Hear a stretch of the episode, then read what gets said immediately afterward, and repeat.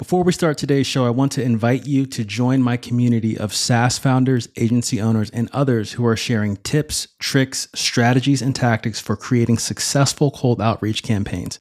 It's a free group on Facebook called Cold Outreach Mastery, and you can get there by heading over to morgandwilliams.com slash community. And if Facebook isn't your thing, but you still want valuable cold outreach advice, head on over to morgandwilliams.com slash newsletter and put in your best email to get first in line for valuable resources that I share on how you can fill your calendar with sales meetings and your pipeline with opportunities.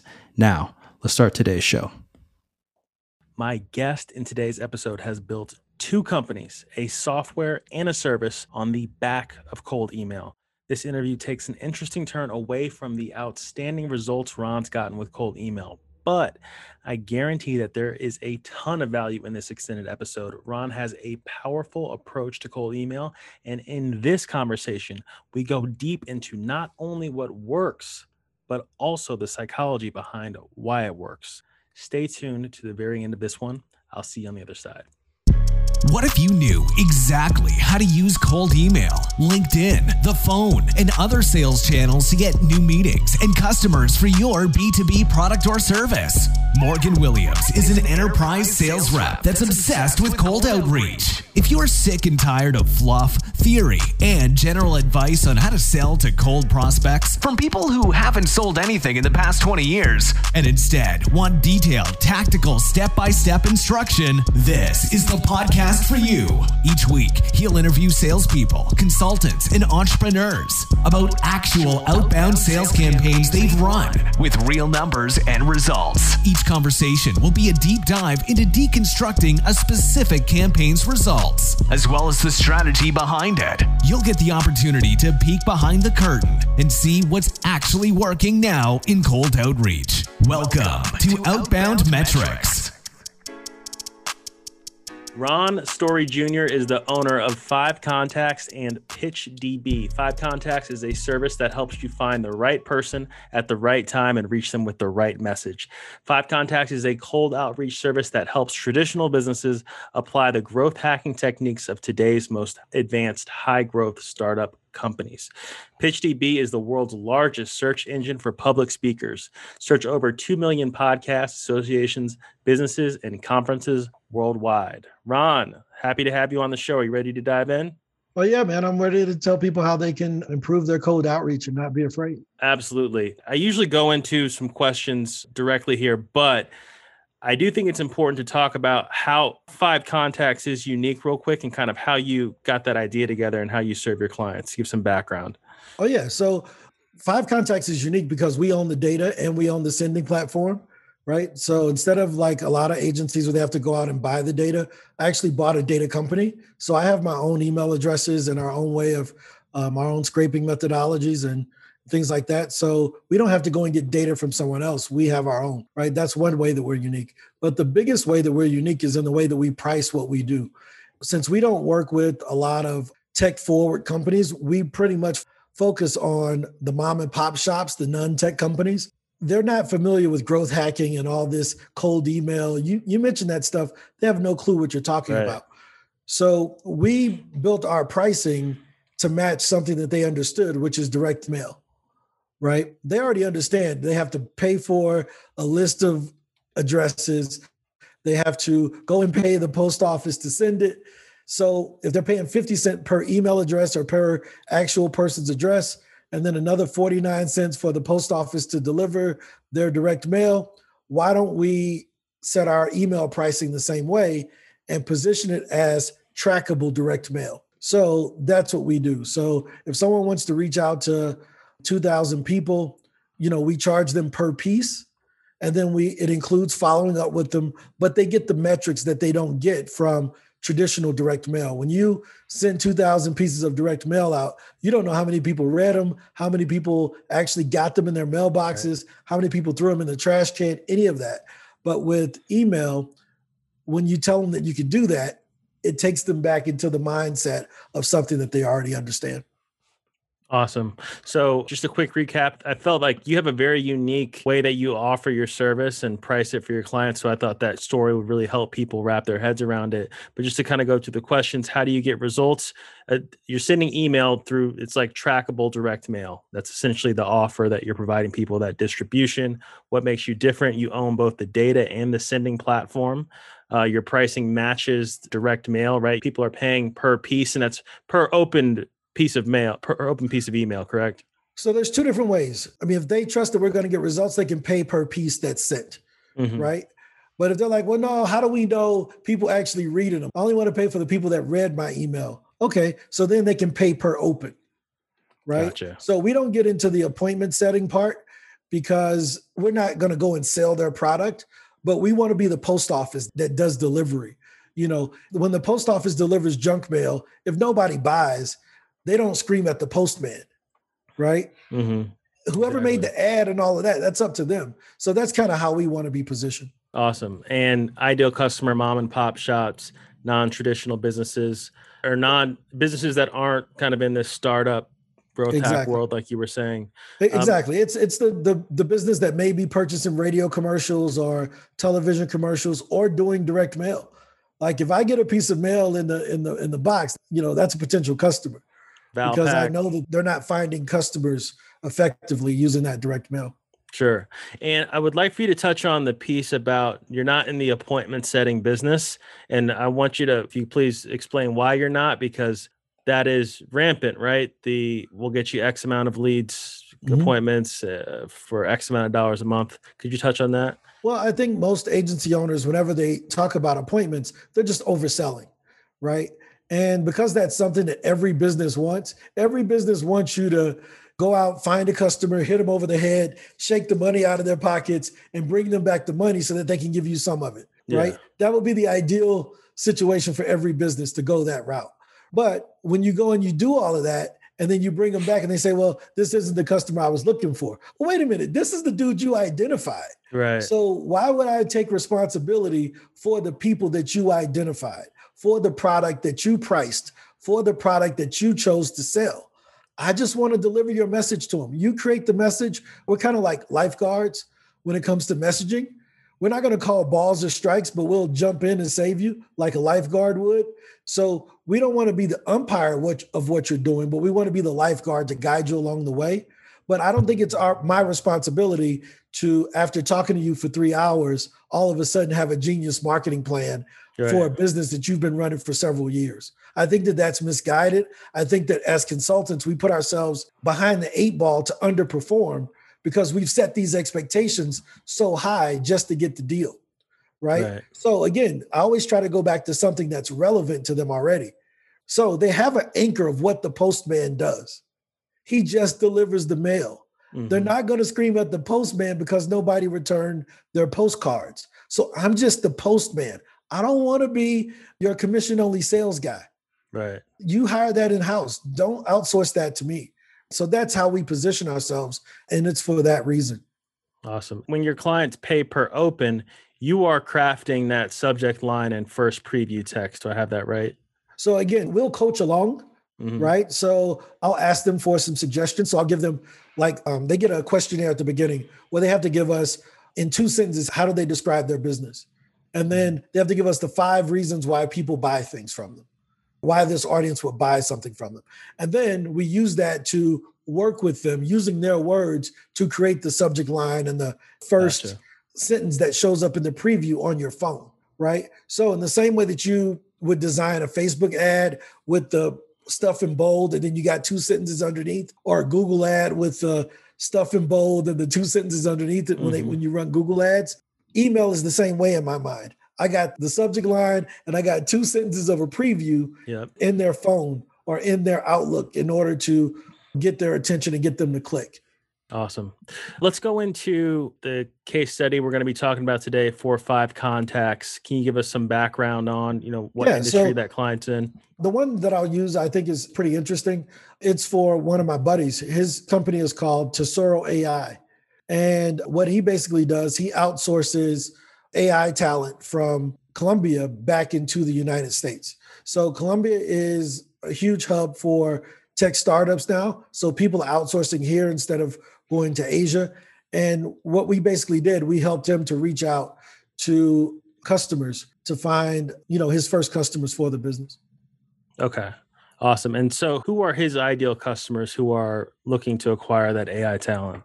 So in this situation, he's reaching out to software companies again, because those software startups, if they're not located in Silicon Valley and they didn't raise a bunch of money, they probably can't afford a $150,000 data scientist sure. in the States.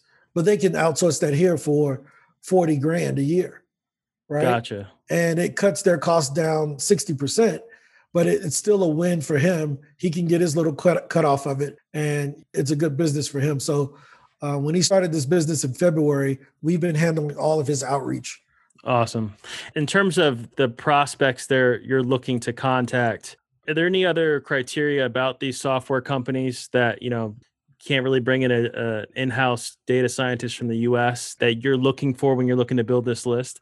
So he has his own criteria of what he's looking for, right? In which I don't think is relevant to anybody else. But there are software companies in the US that are looking to outsource. And if I told you, well, he's looking for people in New York or LA, people are the same regardless, right? But the startups have the same problem.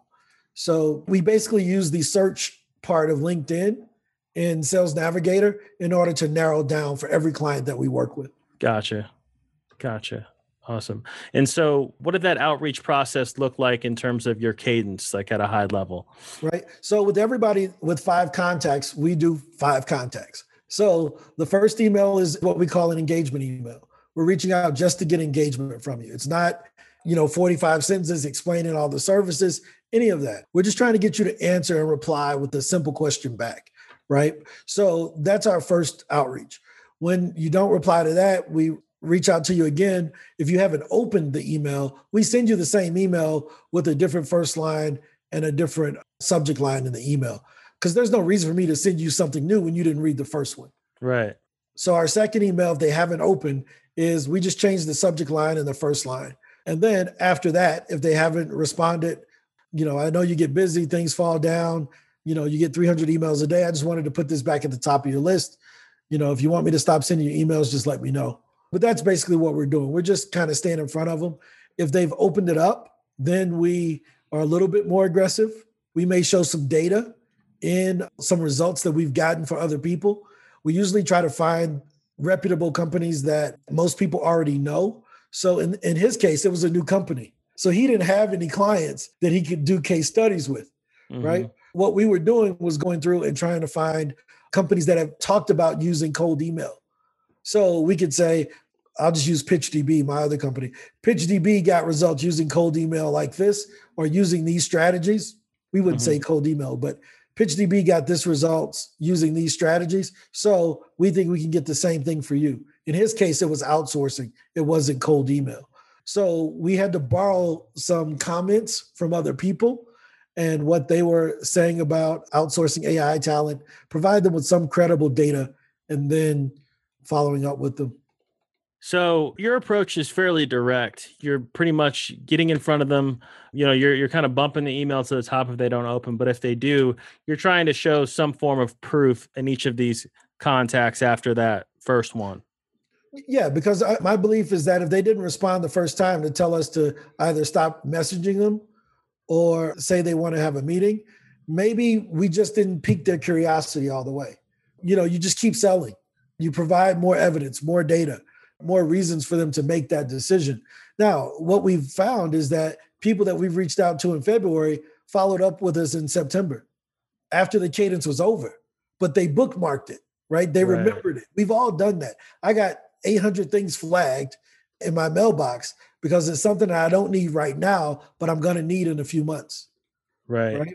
So Absolutely. we found that people do follow up. They like the persistency. So if they haven't unsubscribed or said no, they're not interested, it doesn't hurt to keep providing data. But I don't believe in being a pest. I believe eventually you just stop. I don't believe, well, hey, I've been cold emailing them. Now I'm going to put them on my newsletter list.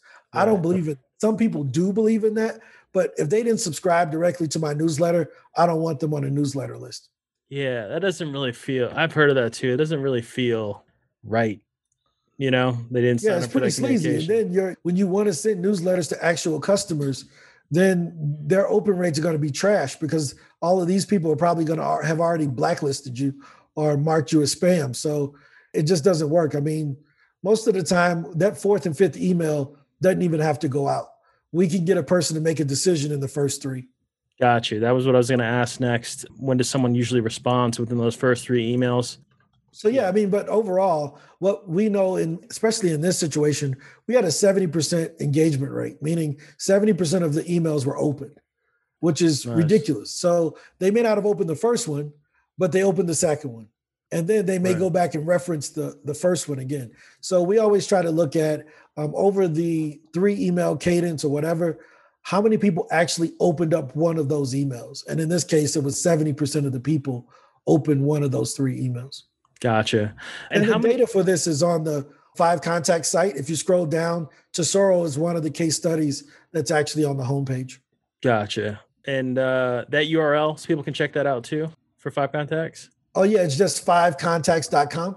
Gotcha. Fivecontacts.com. Right? So if you scroll down, we have several case studies for a beer company we work with, an oil company that was raising money, a biotech company. We're industry agnostic. We really don't care but usually it's a services business that isn't focused on trying to growth hack through SEO or some stuff like that. They just want to get services clients. Talk to people, have those conversations. Yeah, exactly. They want meetings. If you don't want to have a meeting, we don't believe in sending cold email unless you're asking for a meeting. Gotcha. Right? I've had people come to me. One of my buddies, he has a mobile home investing course. And he's like, yo, man, you got all these emails. Can you just send this out to people that invest in real estate and send them to our webinar? No, we don't do that. Other people can do it. Other companies may do it, but we won't do that. I don't think that that's very ethical. Sure. How many people were in this sequence?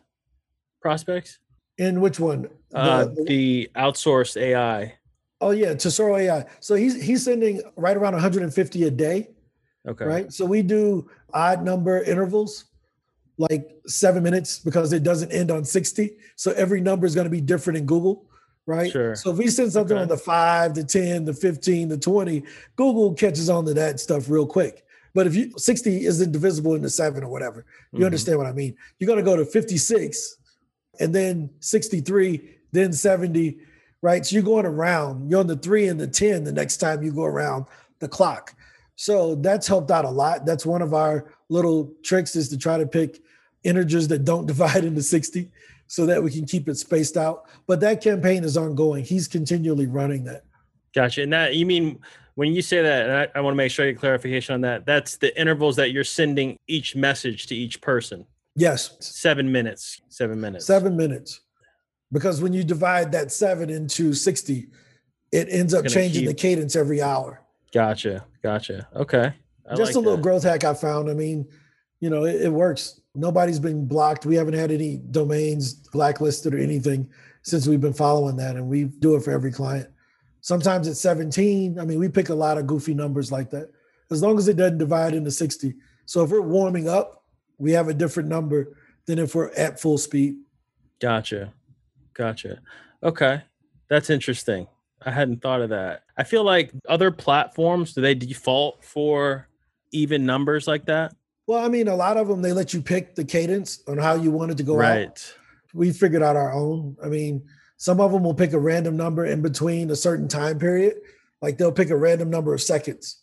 So you, will say, "Hey, send one every 300 to 120 seconds." Mm-hmm. Right? And they'll pick a random number in between 300 and one 300 right. and 1200, I should say. Right. And then that'll send out an email every five to 20 minutes or something like that. Gotcha. How many? How, yeah, yeah. I, I, see what you're saying now. How many prospects, like people, were you emailing in this case, or is it if it's still going? Like how? Yeah, it's still people? going. We just do anywhere from 100 to 150 a day. People, okay, 100 yeah. to 150 people a day. Yep. Gotcha. Gotcha.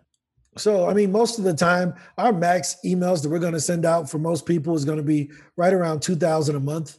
Okay. If your email is effective and they got a small team on the other side, they're not going to be able to handle more than 20 meetings a week anyway. Right.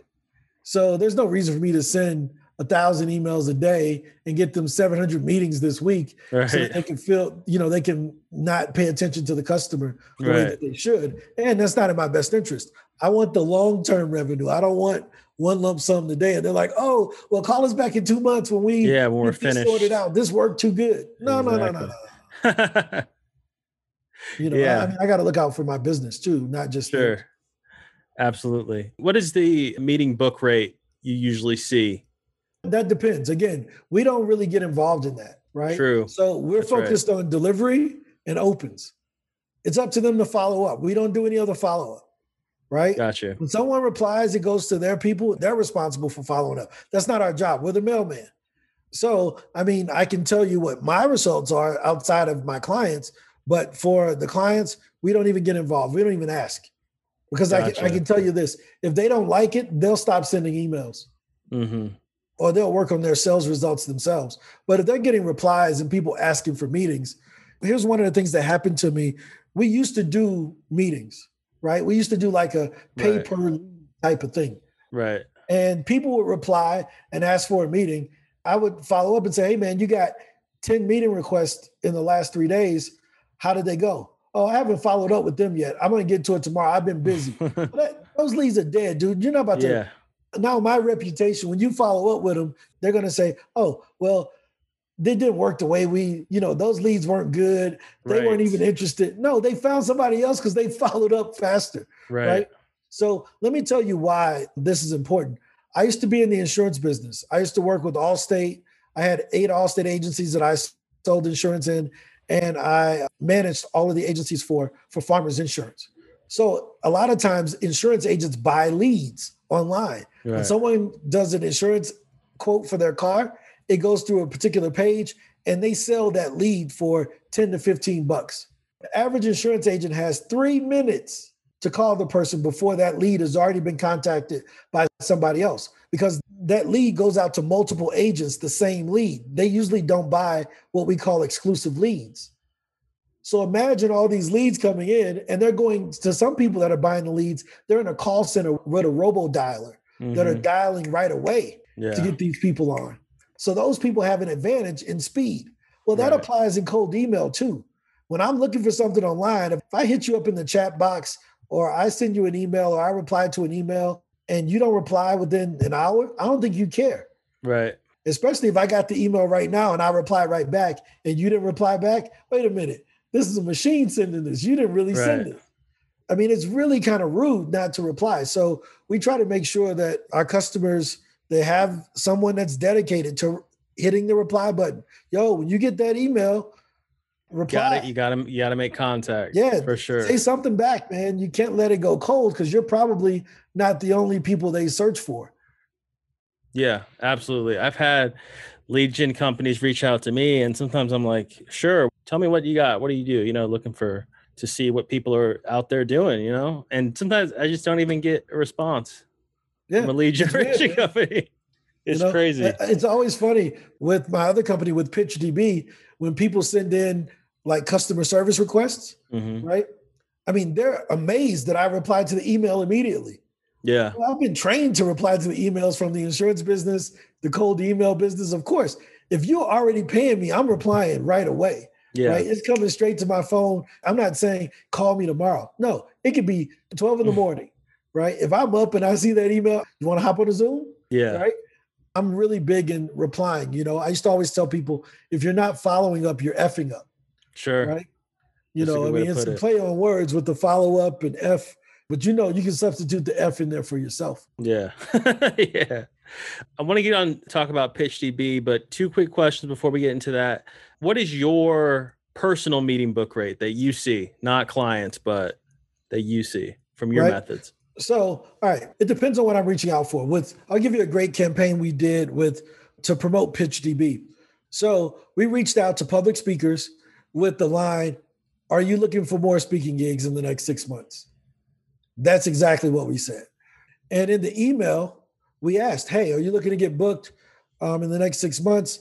If so, we have this product. Are you interested in seeing it? Right. Mm-hmm. So we sent that out to, let's say, 600 people at one point. I'll just use that because I know these data, the data for this one campaign. We sent that out to 600 people. We got 250 responses and we set 99 demos. Wow. Who wouldn't take an 18% booking rate? Wow. That's massive. Right? If we put that 100 into the 240 that actually opened the email, it's higher than the 100 out of the 600. Sure. Absolutely. Right? I'm a firm believer in speaking to people not as if you want to sell them something, but if you have the thing that they want the most. Right. So I didn't say, hey, we have this cool software, blah, blah, blah. No, I know speakers want speaking gigs. Mm-hmm. So, hey, you want to speak in the next six months? It's not dishonest. I didn't have a direct gig to offer them, but I had a service that would get them in front of those gigs in the next six months. Sure. So, I mean, I if they wanted a gig, we could help them to get it. I think it's hard that you get wrapped up in I've been there before you get wrapped up in like what you're selling. And even though you know like hey we you know it's it's about the customer and what they want you get you spend all day around your thing that you talk about your thing more than you should talk about why the thing is there to solve the problem to be that bridge from point A to point B. So I really like your communication style of just getting straight to the point. Yeah so let me give you the one that we use for five contacts yeah. so anybody who's doing an outreach agency use this. We sent them an email. Are you hiring? Hi, I'm Ron Story. Are you looking to hire a commission only, pay for performance um, growth hacker? I do email marketing, sending emails, blah, blah, blah. Are you interested in having a 15 minute conversation? Now, here's the thing I put out there that I'm not going to come and be your employee right? I'm working mm-hmm. on a performance basis. I didn't say exactly how I was going to get paid for my performance, which is sending in opens, but I put it very clear. Most people aren't reaching out to any business that sells anything saying, I want a commission only job. Right. Yeah. They're not reaching out saying that. So when somebody says that, you know what the owner hears? Holy shit, this person is could be free. This is a no risk salesperson. I've invested five grand a month into these other salespeople, mm-hmm. and they mm-hmm. never made me any money. I lost my money. But if this dude's going to do the outreach for free, let's do it. Mm-hmm. Or if there's no risk, right? So, but then when I get them on the phone, I explain to them that it's just like direct mail, right? It's pay for performance. Yeah. You pay us, we send. Right. Right. And you close your own deals. You don't have to train us on anything. We're good at doing this. So if I was an agency that's listening to this, I would steal that. Are you hiring? You know, I'm looking for commission only work. And that email is has been killer. Right? That's awesome. Yeah. Actually, no. hold up. I'm gonna pull it up here. I want to tell you the exact thing. And when I was sending this, I was using Mailshake. So I wasn't using like some fancy custom built thing. We were using Mailshake to send. Let me pull this campaign and I'll tell you exactly what the results were for this. One second. Mailshake changed their thing. Look at this. they updated something in here. This ain't the same Mailshake. Yeah, they've been doing a lot. One second. I got to go all the way back because this is an old email. They added in a uh, dialer. Here's this one here. Here, I can share my screen on this stuff. Sure. If you could uh, narrate it too for the podcast audience. Yeah, I'll do that. Yeah, I'm going to do it. I just want to make sure that we can. Uh, I can share the screen for the people who are listening. Oh, there we right? go. You see the email here? There you go. You should be able to share now. Okay, let's try it and share screen. And we want to go Chrome. Bam. There it is. All right. Here's the thing I sent 539 emails. How many of them got opened? 65%. Yep. Right. And what was the reply rate? 98. 18%. Yeah, it's huge. Yeah. I was wondering if you can use some outbound sales help. The uh, reason I ask is I have experience successfully doing outbound business to business sales. I'm looking at, to work as a freelance, pay for results only, not hourly or salary, lead generator for a few small businesses. I'm willing to do some simple outreach to potential customers for free to show you what I'm capable of doing for your business. I'm not sure if this is the right fit for your company, but if it's something worth talking about, let me know. A quick reply to this email with a yes or no would be appreciated. Thanks. Yeah. Straight to the point. Straight to right? the point. And you know, I don't know how with the new Mailshake how to see my replies. I'm kind of looking goofy leaning over here, but but you can see that's what we said. Sure. Yeah, I think it's in lead catcher. Okay. Let me see. Lists, prospects. Let's see. Maybe it's here. Leads. There we go. But you can see there they are. Yeah. And you know, I'll just pick a random one because I didn't do the scoring thing. And this person, let's see what they said back. Failed to load. said failed to don't. They got some issues with this thing, but you can see he opened it five times. Yeah. right? You know, Right. you don't open it five times, you're gonna tell me to never contact you again. Exactly. He's You probably know, let sharing me pick a different one. This one opened it seven times, and we had a conversation about setting up the call. Two replies. For some I think if I some think- reason, my I maybe need to reconnect my email account. But you get the point that the results Yeah. are there. You know, I only talk about things that I know. This isn't, oh, let's just make up some numbers. No, I'll show you exactly what we're doing. And for some people, it sounds unrealistic to reach out to roughly 600 people and get 98 people asking for appointments. That's bananas, dude. Thank you for sharing that. I think that that gives people a new or well, a different way to think about cold outreach. You're just looking to make contact with someone. Yeah, look, let me offer you what you want. hmm You notice I didn't say I do cold email and we do that. No, they want a commission only salesperson. Let me sell you that. Right? Right. If you can buy into the idea that you'll pay for performance, then I can tell you how I'm going to perform and we can negotiate that. hmm Now, out of those 98 people, some of people wanted me to close the deals and set appointments and all of that. No, I don't do that. So you don't qualify. Now, think about the psychology of this. This is an adult to adult negotiation now. Most conversations between a client and a customer or an agency is the agency begging for approval from the customer Right. right? Hey, I'm looking to only do this for a few businesses. So if it doesn't work, if we don't meet each other's criteria, we don't have to waste each other's time. But I'm not looking for you to choose me. We're going to have to choose each other, Right. right? So I think the framing of the email gave me extra power in the negotiation where I wasn't saying, well, no, I need a job because I'm, no, I don't need a job. I'm running a business, Right. right? So, but that's how it works. And that's really important too for just framing the conversation uh, Oh, yeah. with that person. That's, that's the most important thing. So let me give you an example of why that's important. We can take it outside of email and just take it to cold calling. Whenever you're cold calling someone or someone cold calls you over the phone, they say, Hey, can I speak to Ron Story? Instantly, I know I don't know this person, Right. right? Why are you calling me by my whole name? And my friends, they just say, Yo, what's up, dude? I was hitting you up for X, Y, and Z. Right. The minute you ask for my name and your voice goes up, I know we don't know each other. Yep. So instantly you trigger me turning into what do you want? I'm about to hang up on you. Right. So that's an adult to a child conversation. I'm the adult, they're the child begging, and that's why their voice goes up. They're begging for me not to hang up on them. Right. So I learned this when I was in the financial services business, but it comes across in email also. You have to ad- address them equal or higher than them, right? Right. So when I used to call on NBA players to try to get them to invest money with us, what I would just do, I would just hit them up and say, "Hey, um, I'll, I'll pick someone. Hey, Darius, this is Ron. You got a minute?" And they're like, "Who?" Exactly. Now it gives me. They just ask for permission for me to tell them what I'm calling about. right. right? Who? No, this is Ron. I, I was talking to Jermaine. We worked together. He thought we should hop on a call to talk about some financial things that we're doing with him. Is that something you're interested in spending 10 minutes to talk about? Right to the point, right? Mhm. But I didn't say, hey, is uh, you know, I'll make up a name. Darius James there. Yeah. Dude, who is this? Bye, Yeah. no, right?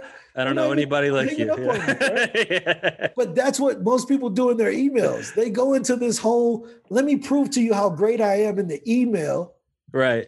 right? Begging for approval. I don't need your approval. I sent this to 600 people. I was looking for five. I wanted five people to give me two grand a month. Right. So I had 98 to choose five. Right. Make sense?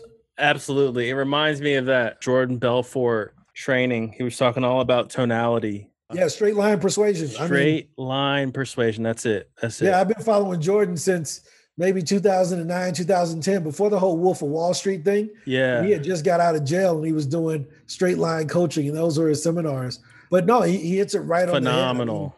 yeah, man, because you got to think this person can't see you. Right. They have to imagine who you are, what you look like based on your voice tone. I'll give you a funny story. So I was doing a demo of another company that I used to own. And when I did the demo for the guy, and this was right around the time the whole Mike Brown thing happened in saint mm-hmm. Louis with the cops. And he was like, Man, you're from St. Louis? I'm like, Yeah.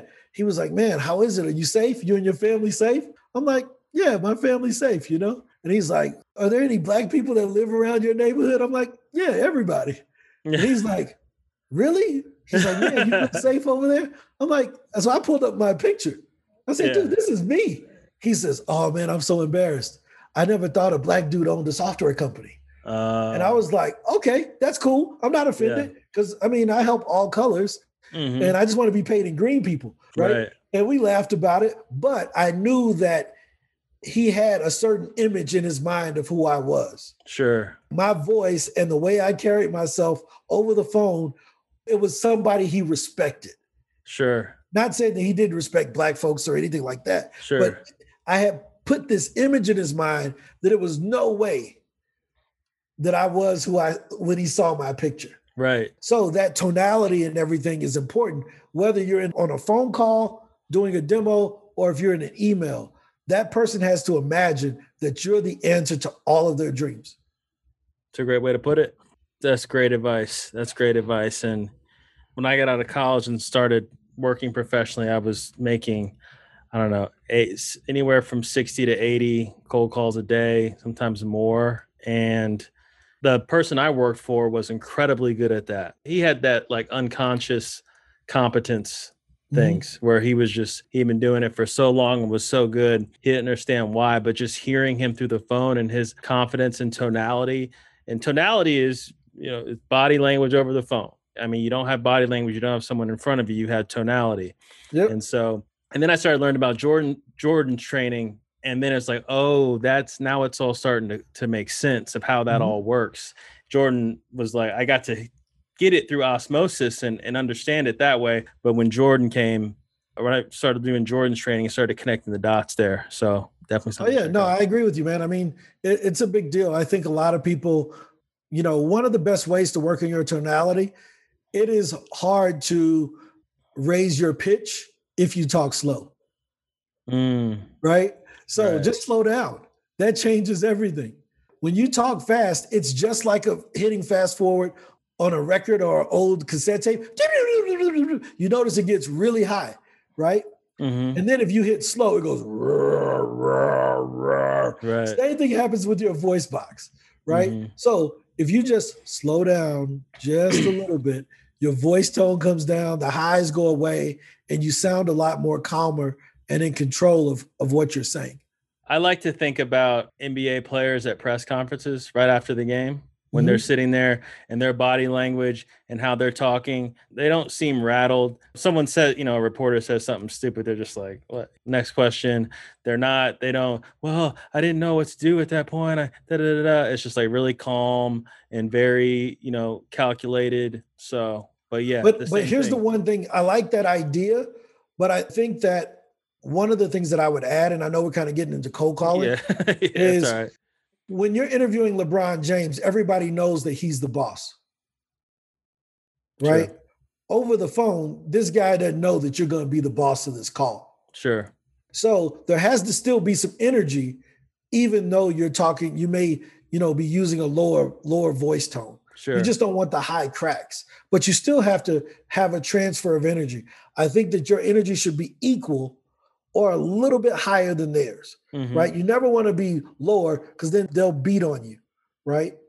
But sure. if you just go just a little step above them, right, but still be in control, it changes everything, you know? And that's what I'm doing in email also. Everybody else is sending marketing emails, they're being indirect. That's why my emails work because I'm straight to the point. Right? right? They're used to reading text messages, man. They don't want to sit here and read a bunch of uh, paragraphs. I write one sentence at a time with a, with double spacing in between each sentence because it makes it easier to read on your phone. Sure. So if you're writing more than one sentence on a line, you're screwed, in my opinion, mm. right? Because it's hard to read. Sure. And I'm man, I don't. I ain't got time to be stretching my iPhone trying to see what you said because you used HTML. So what I'm saying is, I want to put that same posture in the email because that rhythmic one line thing it's hypnotizing, man. It gets them engaged. They reply. I mean, you saw it. I, I don't have to explain right. it to you. You saw it. I can show you multiple campaigns where we're using the same kind of cadence to gain control of the person right from the first line. Do you use that same approach across any niche? Like even if you're in more of a like that startup software space? We, we do it regardless. The principles gotcha. are agnostic. They're industry agnostic. We know that this works, so we send them. Right? We send it this way. Until it's proven wrong, we're going to keep doing it that way. With PitchDB, when we help people to get booked for speaking gigs and on podcasts, I mean, we're sending three lines, right? We're yeah. not, oh, I was on this podcast and these people like me. No, man, you're looking for people on your podcast just to know. Absolutely. And last question before we get into PitchDB what's your process for optimization? You just try out different lines? There's some A B testing. Mm-hmm. What we're looking at, we don't really try to optimize above 50%. So if we are sending out an email and the the open rate is 50%, that's our baseline. We ain't changing it. Gotcha. Right. We're gonna roll with that. So after we send our first 100 emails, everybody starts off with the first 100 emails for 100 bucks. Mm-hmm. So we reach out to prove ourselves instead of, hey, give me a $2,000 retainer, go and buy these leads and do all of that. No, let me give you a little test drive. Right. So that first 100 emails sets up the benchmark. And then we go from there. So if we reach out to someone and, you know, in our first email, we get 43% open rates, but they got nine requests for meetings, we're still selling that. Right. But in the next, once we send the next 1900, we're going to optimize that to try to get that over that 50% mark. Gotcha. So 50% open in the beginning, and after that, you're trying to get over that. Exactly. Ideally, if we're over 50% at the beginning, we're not going to touch it because we think that that's great enough to perform for our clientele. And really, the first 100 emails isn't really enough time to, to check right. it out. But over 2,000 emails, if we got a thousand people to open it, they're not canceling. Since you're the mailman, you're shooting number one for open rate. You're not really looking at reply rate in addition to that. Well, open rate is important. Open rate is what proves that we did our job. Right. Reply rate is what keeps them paying. Right. Right. So we look at both. We just are not going to be accountable for the reply rate, you know, because that's not our responsibility. Right. right because again, we didn't create the product or pick the target market. If I didn't get to pick the customer or the product, why am I responsible for them replying? Right. If you tell me, hey, Ron, I want to send this steak coupon for Ruth's Chris Steakhouse to this list of vegans because I know their friends eat meat. Okay, I'm gonna send it. They're gonna open it, and when they don't reply to to get the steak coupon or whatever, come to your meeting at Ruth's Chris you got a misalignment between the product and the customer. Right. Right. That ain't my fault. Right.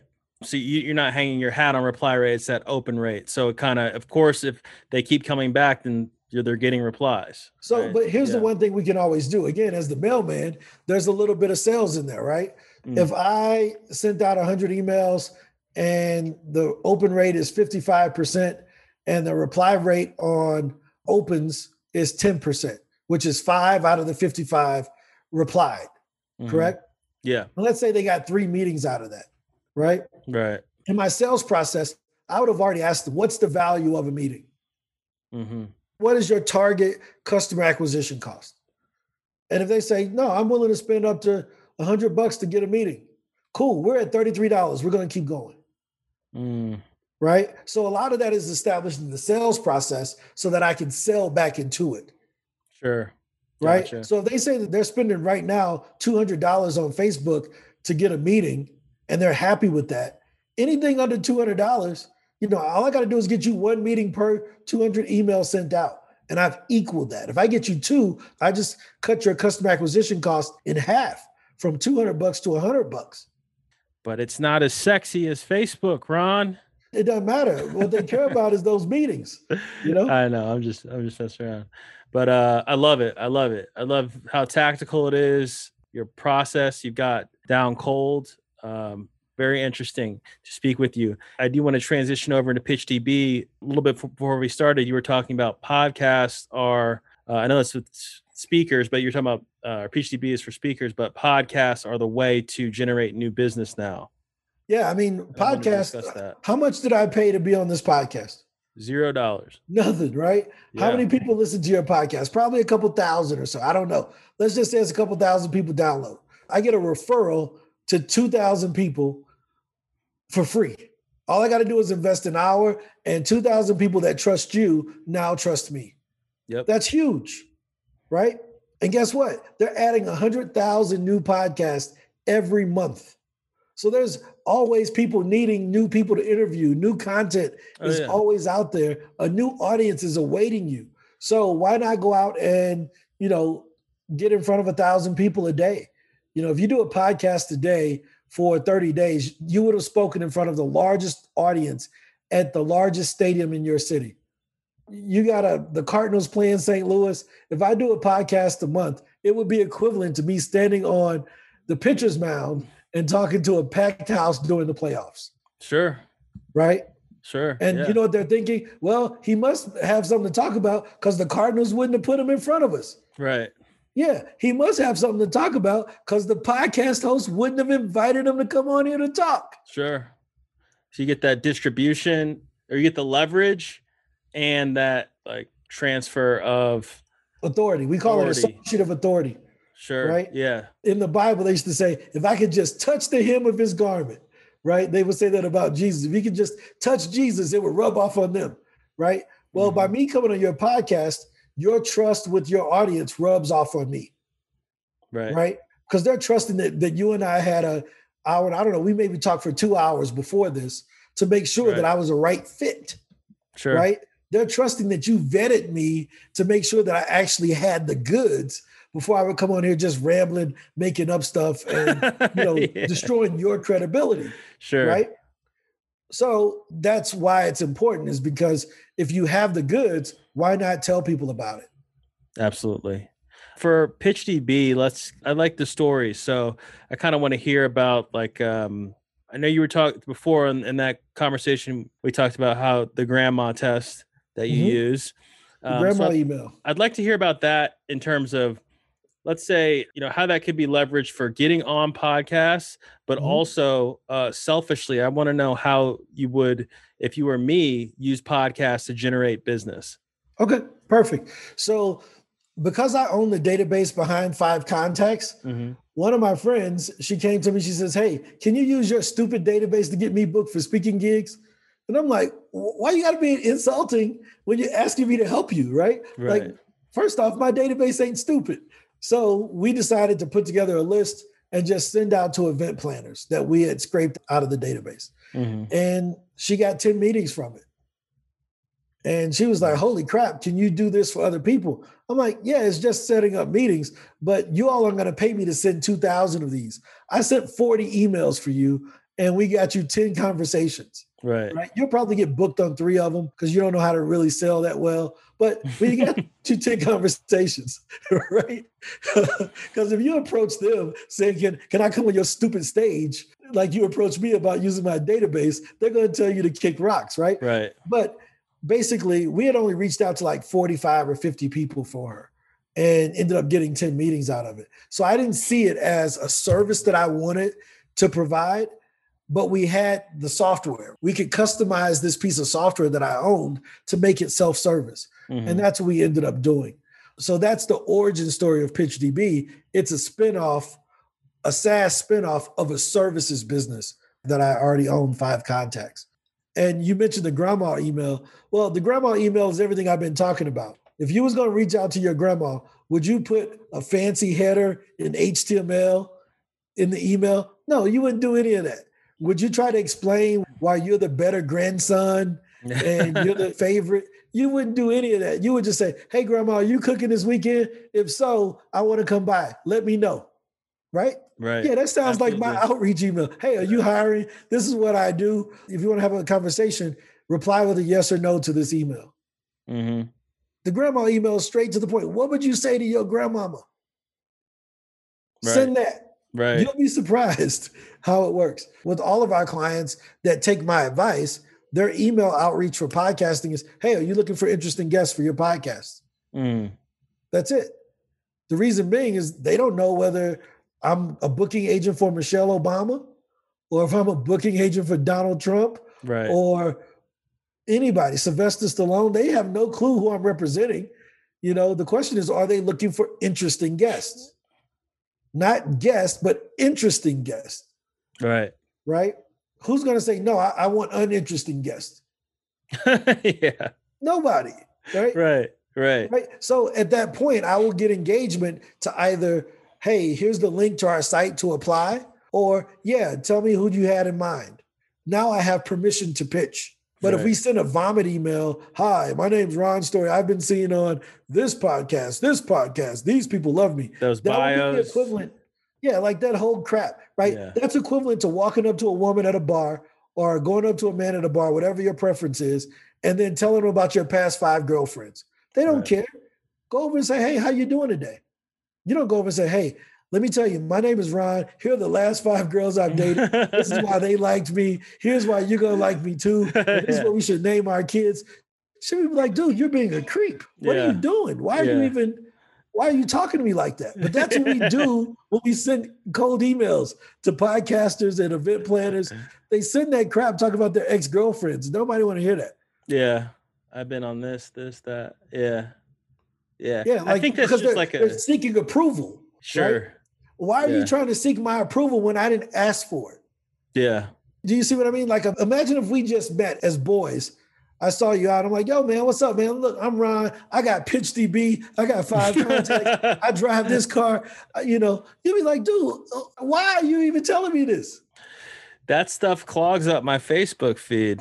I'm sure you get a lot of that too. Oh no, Uh, I, I, my, all of my stuff is blocked. You can't send me anything on uh, like, I are you talking ads. about the Facebook Messenger? Or are you talking No, about I'm the, talking about the ads. Like, Oh, yeah, well, yeah. you see, see it a lot on YouTube too. Lamborghini, I, my life is great. Your life sucks. If you want my life, give me two grand. yeah, which is goofy. Yeah, it's the FOMO. And Mhm. it is a, you know, those people are using it's effective because they're using the dopamine rush of seeing the fancy car, of seeing the private jet. You know, I live in Medellin, Colombia. And I mean, it's a beautiful place, but I, I'm not really into like pooping on people because they don't live my lifestyle. sure. Right. You know, hey man, it's my private life. I don't have to show it off to the world. Is it effective for people to do that? Yeah, because it gets the engagement. Yeah, But are they getting the customers that they want? Probably not. you're getting the most like desperate customers or what have you. I think. Exactly. I mean, again, people can do it however they want. I give them a high five. It's hard to argue with the results if they're getting them, but you know, everybody has to make their own ethical decision. Sure, sure. Your take on my podcast, turning that into a client, a client getting machine.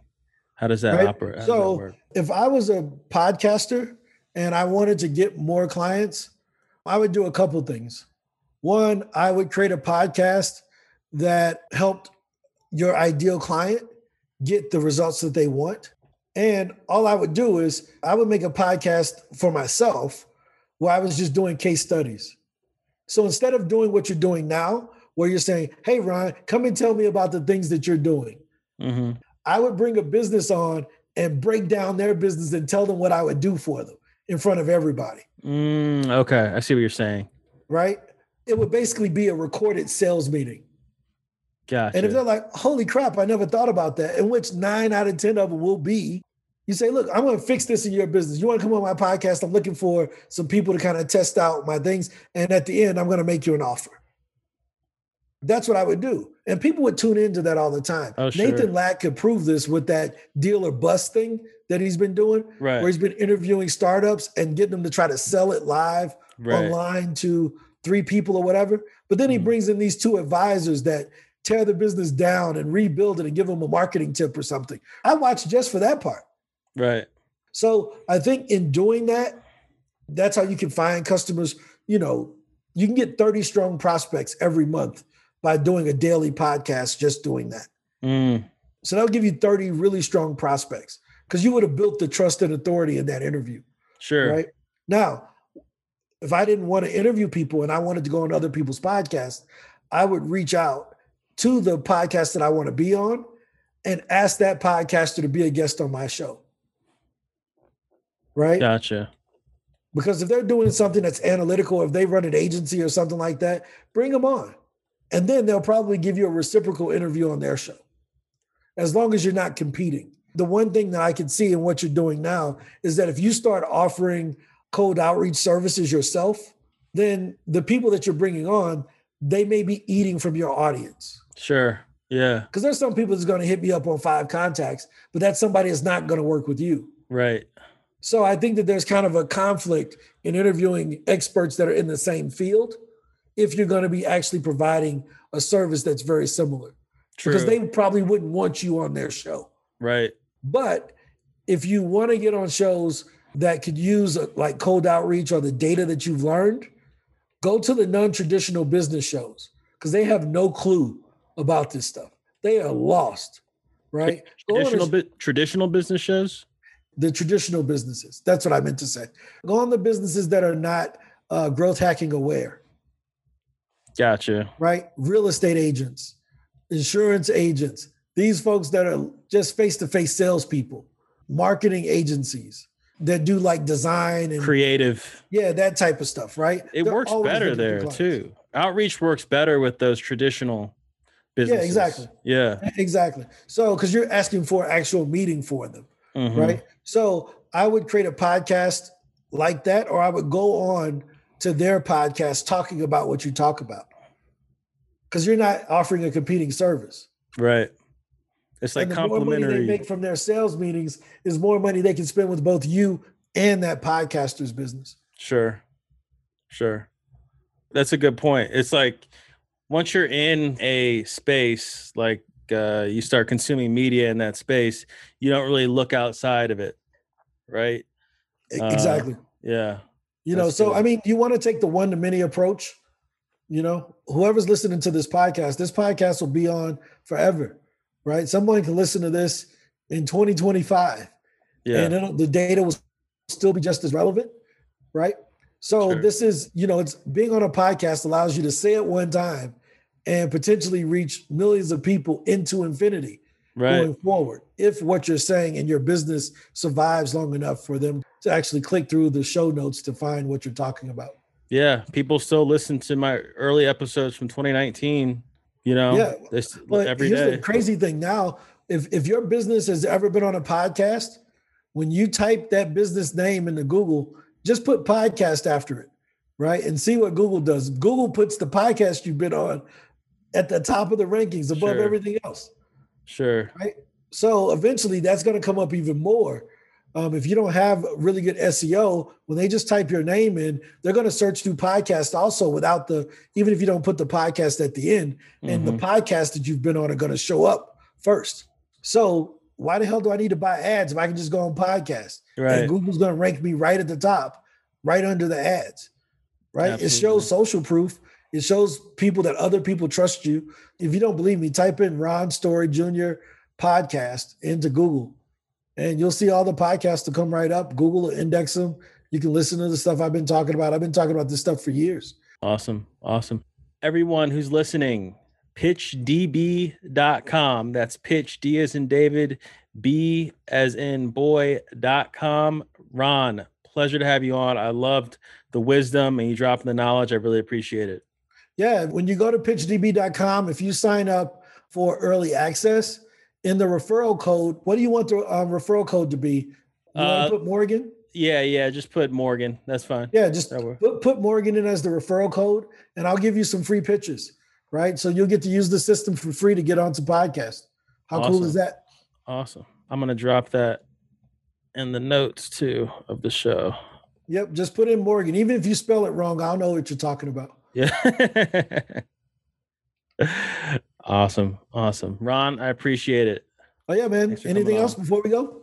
Cool. Well, hey, We're man. good. You know, follow me at Ron Story Jr. on all platforms, Instagram, everything is just R O N S T O R Y J R. I'll love to answer any of your questions about cold outreach. Awesome, man. I appreciate it. You take it easy. All right, thanks.